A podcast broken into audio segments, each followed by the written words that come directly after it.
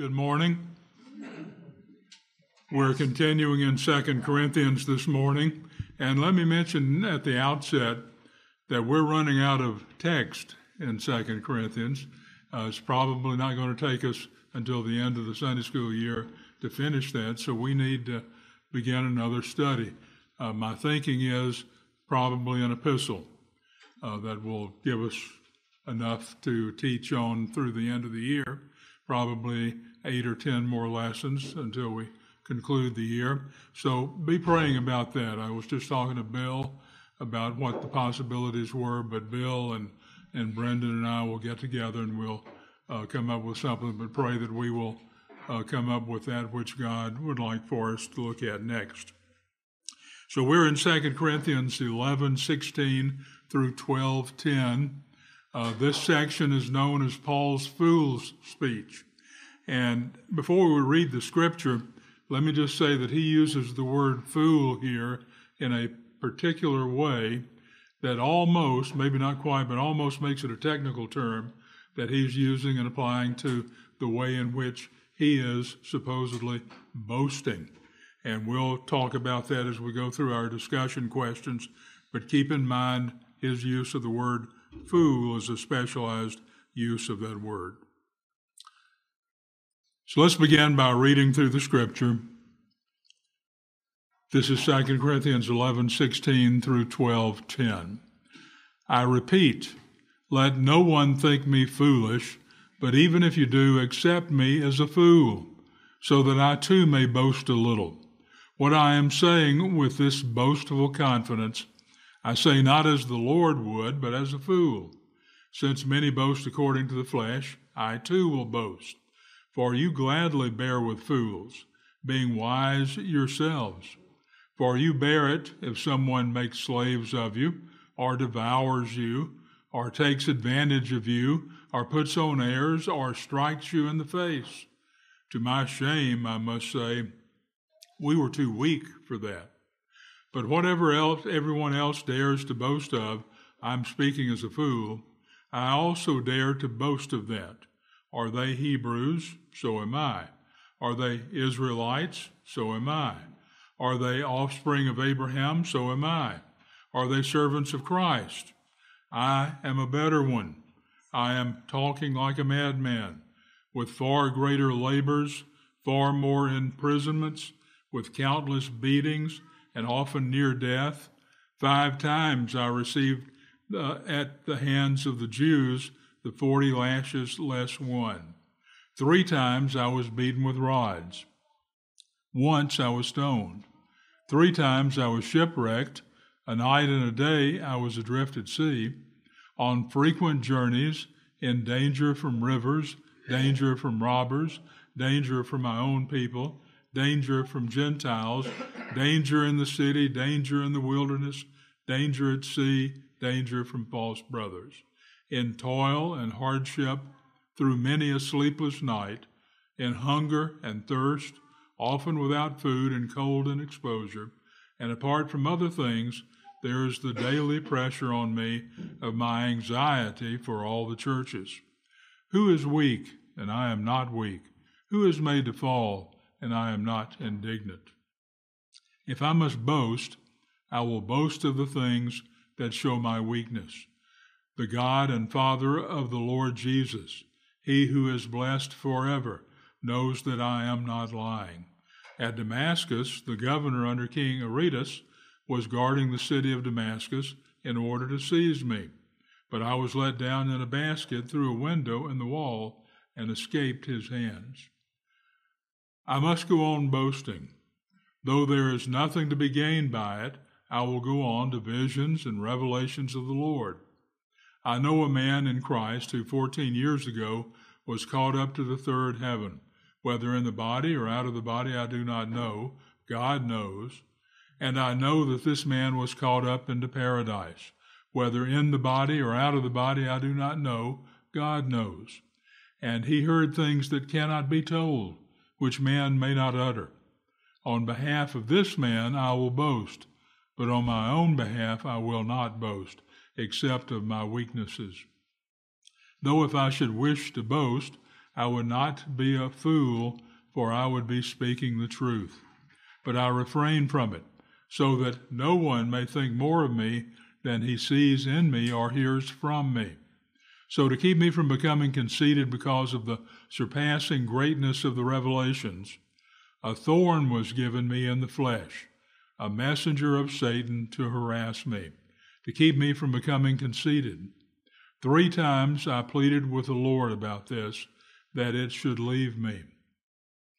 But he said to me, "My grace is sufficient for you, for my power is made perfect in weakness. Therefore, I will boast all the more gladly of my weaknesses, so that the power of Christ may rest upon me.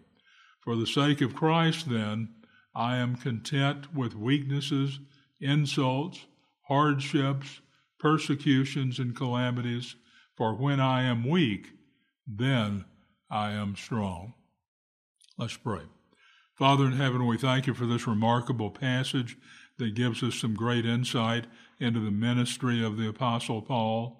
And it's also a lesson for us to learn that applies to our endeavors on your behalf, the same as it did with Paul. We pray that you would guide us now as we go through this passage. In Jesus' name, amen. So, remember the word fool here is used by Paul in a particular sense. That's the term that he applies to these false teachers, these people that he calls super apostles, who have moved into Corinth after he left Corinth and went on to Ephesus to minister there. And he calls them that because they were commending each other. They were commending themselves. They were puffing themselves up and saying, "Look at us, we're far better than that Paul was. Why on earth would you follow him and follow his instructions? He's weak. He writes strong letters. He sounds strong in his letters, but when he gets here in person, he's weak and meek. And you don't want somebody like that. You want somebody like us." And we saw a rather shocking description that Paul gives us of what those false teachers were like in their relationship to the Corinthians as we read through this passage. And we'll talk some more about that when we get to our questions. So Paul calls them fools for boasting for themselves. The only one we should be boasting in is the Lord himself, not ourselves, not even other Christians, but we glory with God and glory in him, and we boast in him alone. Now, Paul is, having said that, proceeding to do exactly what he said you shouldn't do. He's going to boast. But he calls himself a fool for doing so. His boasting also is special, and we'll talk about that. He's not really boasting about himself. Sounds like he is, but he's really boasting in God. So we'll look at that in our questions. I sent you 3 questions in my email this week. If you're not getting the email, be sure to put it on the roll as it passes around, and we'll get you on the distribution list. Question number 1 is this. In verse 11:20, Paul gives a disturbing description of the behavior of false teachers in Corinth. How does he describe them? How does he use sarcasm in verses 11 through 19 and 11 through 21 and 11:21 to call the Corinthians' attention to their tolerance of this unacceptable situation?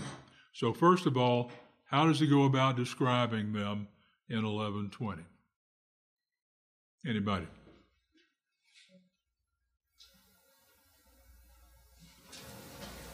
Controlling and pretentious. They're controlling and pretentious, yes. What else?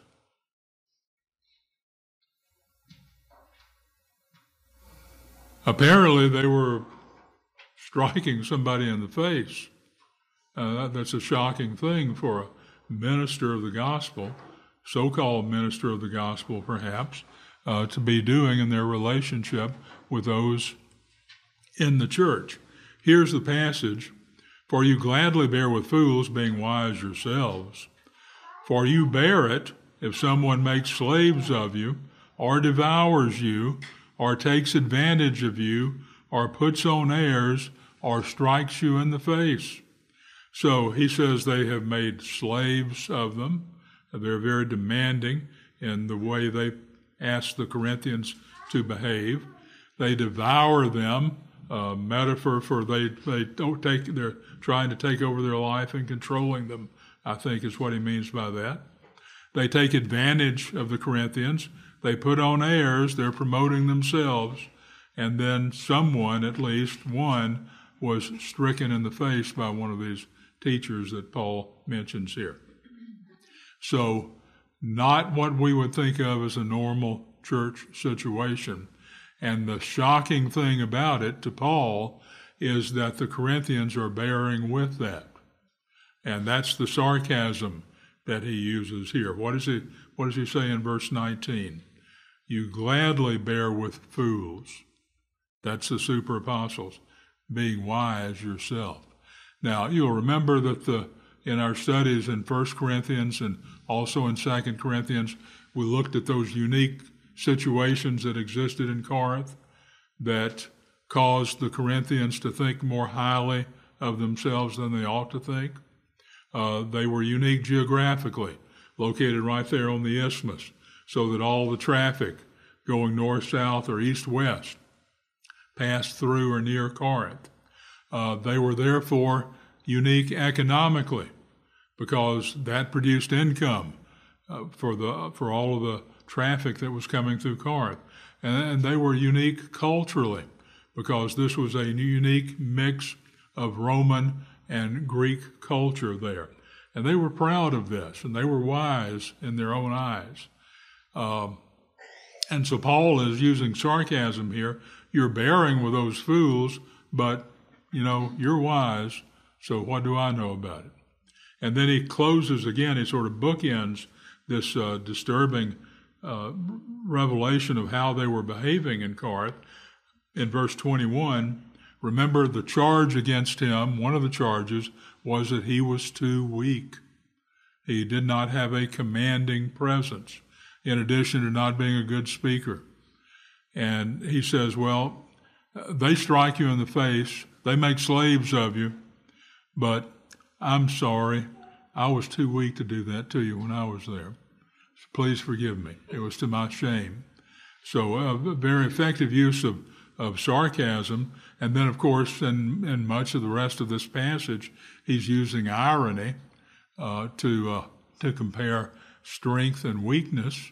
And so Paul makes good use of rhetoric as he's writing this letter to the Corinthians. Second question. In verses 11, 23 through 28, Paul boasts that he is a better servant of Christ than the false teachers.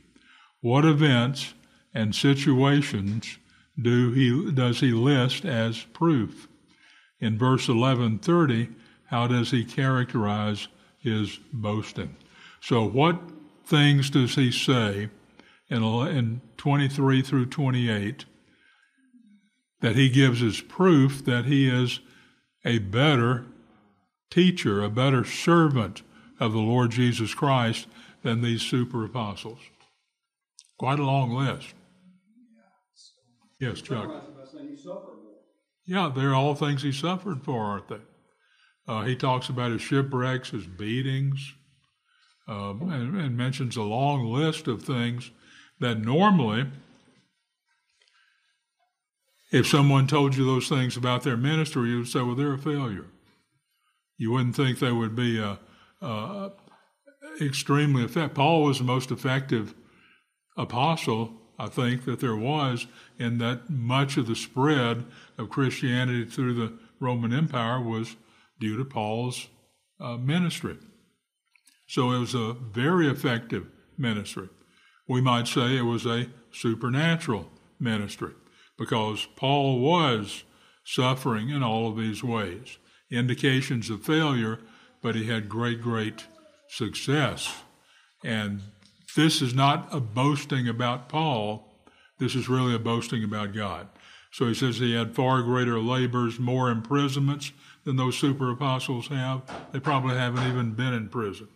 countless beatings, near death, 39 lashes 5 times, beaten with rods 3, stoned, shipwrecked, adrift at sea, frequent journeys, danger from rivers, robbers, Jews, Gentiles, danger in the city, in the wilderness, and at sea, danger from false brothers, toil and hardship, sleepless nights, hunger and thirst, without food, cold, and exposure and anxiety for the churches.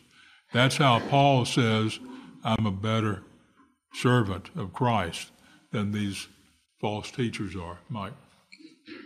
I remember listening one time to R.C. Sproul say that by the age of 20, Paul had equivalent of 2 PhDs from his training in his prior life.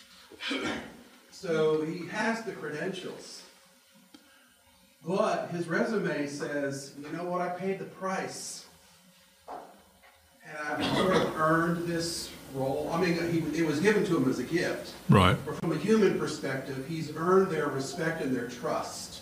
He hasn't just been on a cushy ride since he got his 2 PhDs. Right.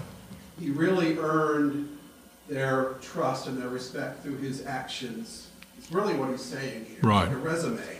And with those credentials that he already had, the credentials that really matter, he's going to talk about in a moment, and that's the direct revelation from God and from Christ of the gospel message that he received when he was called after the Damascus Road experience. But God still used all his previous training for a good cause. He did.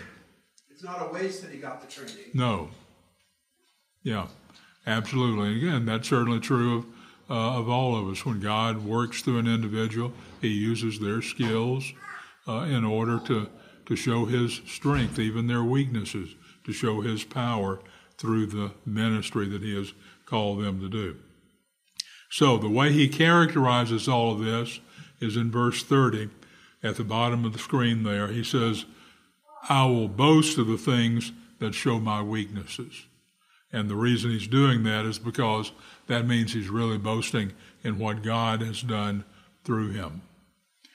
So, discussion question number 3. Throughout 1st and 2nd Corinthians, Paul compares and contrasts weakness on the one hand with God's strength or power on the other hand. And I gave you a number of references there that show this as being a major theme running through both of these books, 1 Corinthians and 2 Corinthians. And I ask you to look at that so you get this idea of the theme and how that contrast is brought out by Paul. And then in 12:9, he gives a principle that explains this phenomenon of power from weakness. What does he say in 12:9?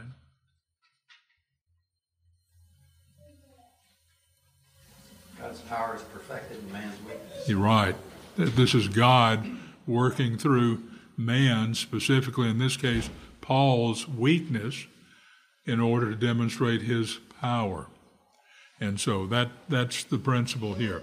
We see, I laid this out in sort of a table format so we can see these instances in 1st and 2nd Corinthians where there is weakness on the one hand and power or strength on the other. 1 Corinthians 1:25 talks about the weakness of God is stronger than men.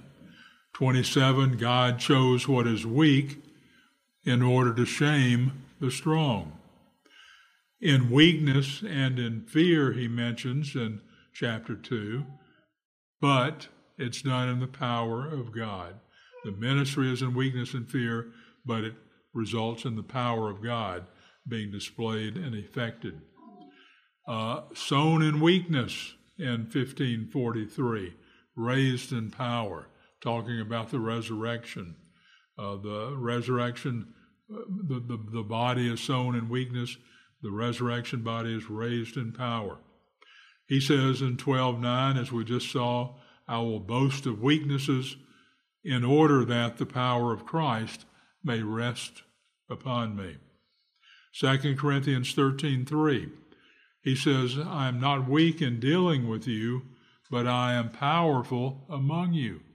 Now remember, they were believing the charge that Paul was weak when he was among them, but the effect of that ministry in weakness was of great power among them. They were saved. They were converted. And the church in Corinth grew because of God working through Paul's weakness in establishing that church and the believers in it, as weak as they were themselves, even though they didn't know that. We are glad when we are weak, he says in 13:9, and you are strong. So it's through his weakness that the Corinthians were made strong. And then what's the principle that's given through that? That's in 12:9. We talked about it a second ago. It says, but he said to me, my grace is sufficient for you, for my power is made perfect in weakness. Therefore, I will boast all the more gladly of my weaknesses, so that the power of Christ may rest upon me. What a wonderful thought that is. My grace, God says, is sufficient for you. Here's this this thorn in the flesh that God gave to Paul. He gave it to him because he had had this experience of being caught up to the third heaven and receiving these revelations, he says, that he cannot speak about, that no human can speak these things. And in order to keep him from being conceited about it, God gave him a thorn in the flesh. Now, we don't really know what that thorn in the flesh is. There are many speculations about what it might be. I have heard weak eyesight. I've heard sickness or illness. I've heard lots of different explanations for what that thorn in the flesh might be. Whatever it is, it was to keep Paul from being conceited because of the nature of this great revelation that he had directly from God in the third heaven. And God, he went to God three times and asked him to remove that thorn in the flesh. God's answer to him was, my grace is sufficient for you. I will not remove the thorn. Depend upon my grace, because my power is made perfect in weakness. So we see that played out in Paul's ministry, not only in terms of the thorn in the flesh not being removed, whatever that was, but all of these other things that we just looked at, the shipwrecks, the beatings, the stonings, the imprisonments, all of the things that were happening to Paul were being used by God to display his weakness. Something we ought to keep in mind for ourselves as well. God's grace is sufficient for us. And when we experience difficulties, hardships, trials, various weaknesses, then God's strength is made perfect in weakness. God uses those who are not perfect. Let's put it that way. He uses those of us who are not perfect, and he perfects it in his power. Well, here's the outline for this passage. Three main points. The Corinthians bear with fools. We talked about that a little bit earlier. Some bad stuff going on there, apparently, and they were putting up with it. Secondly, Paul speaks as a fool in 21 through 33. God gives a thorn in chapter 12, verses 1 through 10. So let's go through that outline and look at the whole passage and see how these things we've talked about so far fit into that entire passage. First of all, Paul bears with fools. He mentions in verses 16 through 19 his boastful confidence. I repeat, let no one think me foolish, but even if you do, accept me as a fool, so that I too may boast a little. What I am saying with this boastful confidence, I say not as the Lord would, but as a fool. And he says, since they're boasting, then I'm also going to boast. But as we've seen, he's not going to boast in himself. He's going to do just the opposite. His boast is in his weakness in order to demonstrate how powerful God is in working through him. In verses 20 through 20, I guess that's just one verse. The false teachers and their bullying. This is that description where they are taking advantage of the Corinthians, where they are misusing them, where they are puffing up themselves, and where apparently they're not shy about if somebody doesn't do what they tell them to do, slap them in the face. Probably Jewish false teachers treating the Gentile believers that way, willing to slap them in the face. And that's an astonishing thing, an astonishing revelation to think that they were doing that. Even more astonishing to think that the Corinthians were putting up with it, and they were believing what they were telling them about the Apostle Paul and his failures and his weakness and the fact that we're much better speakers than he is, so don't listen to him anymore. Listen to us.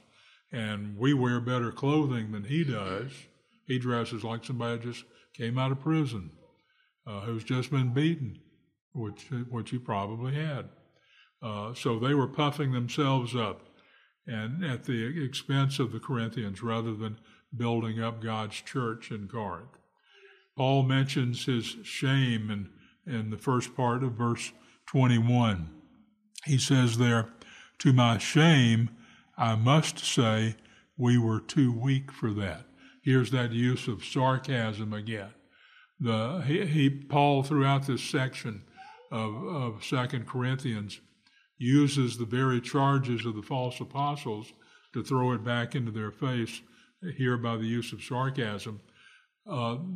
They're mean to you, and you're putting up with it. He says, let me apologize. It's to my shame when I was there that I wasn't that strong, that I could slap you in the face like that. Please forgive me for not slapping you.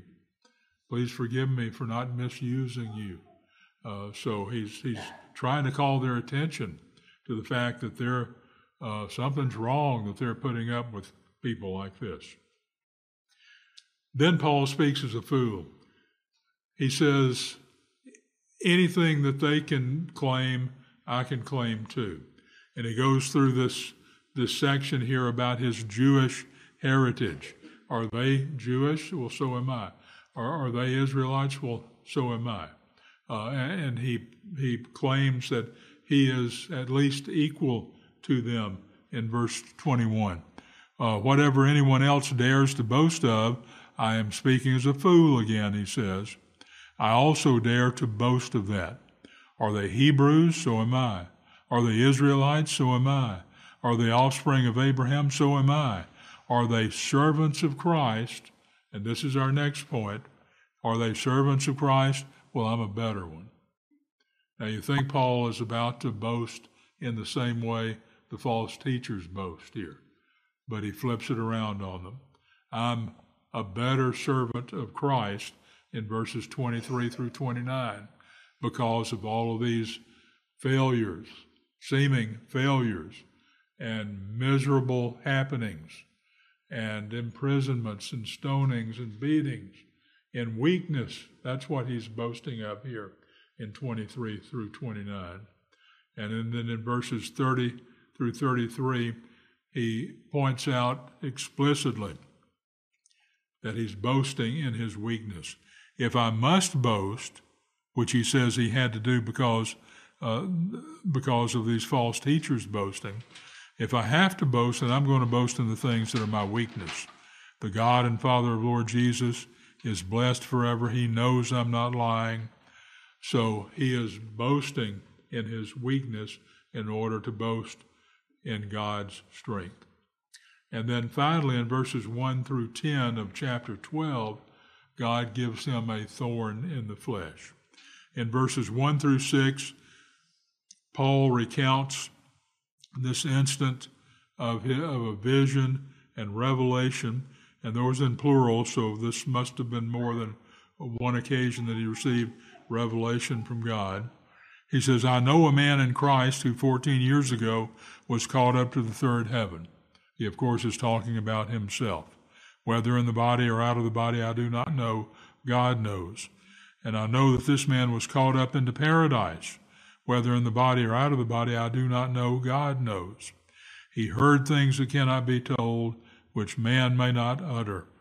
On behalf of this man, I would boast, because I wouldn't really be boasting, I would be telling the truth. Anybody else in here old enough to remember the baseball player Dizzy Dean? Not Jimmy Dean, but Dizzy Dean. Yeah, remember him? He was a great baseball player. Still holds some records, I think, from back in the 1930s, I think. He was widely criticized. He was, after he finished playing baseball, he became an announcer, and he was uneducated. He spoke like he was uneducated, and he loved to brag. And he was heavily criticized. They almost took him off the air because the elementary teachers of the United States rose up in protest against him because of this awful language he was using. And he would boast about things that he had done. He'd say, I slid into third base. Slid right in there, and they couldn't stop me.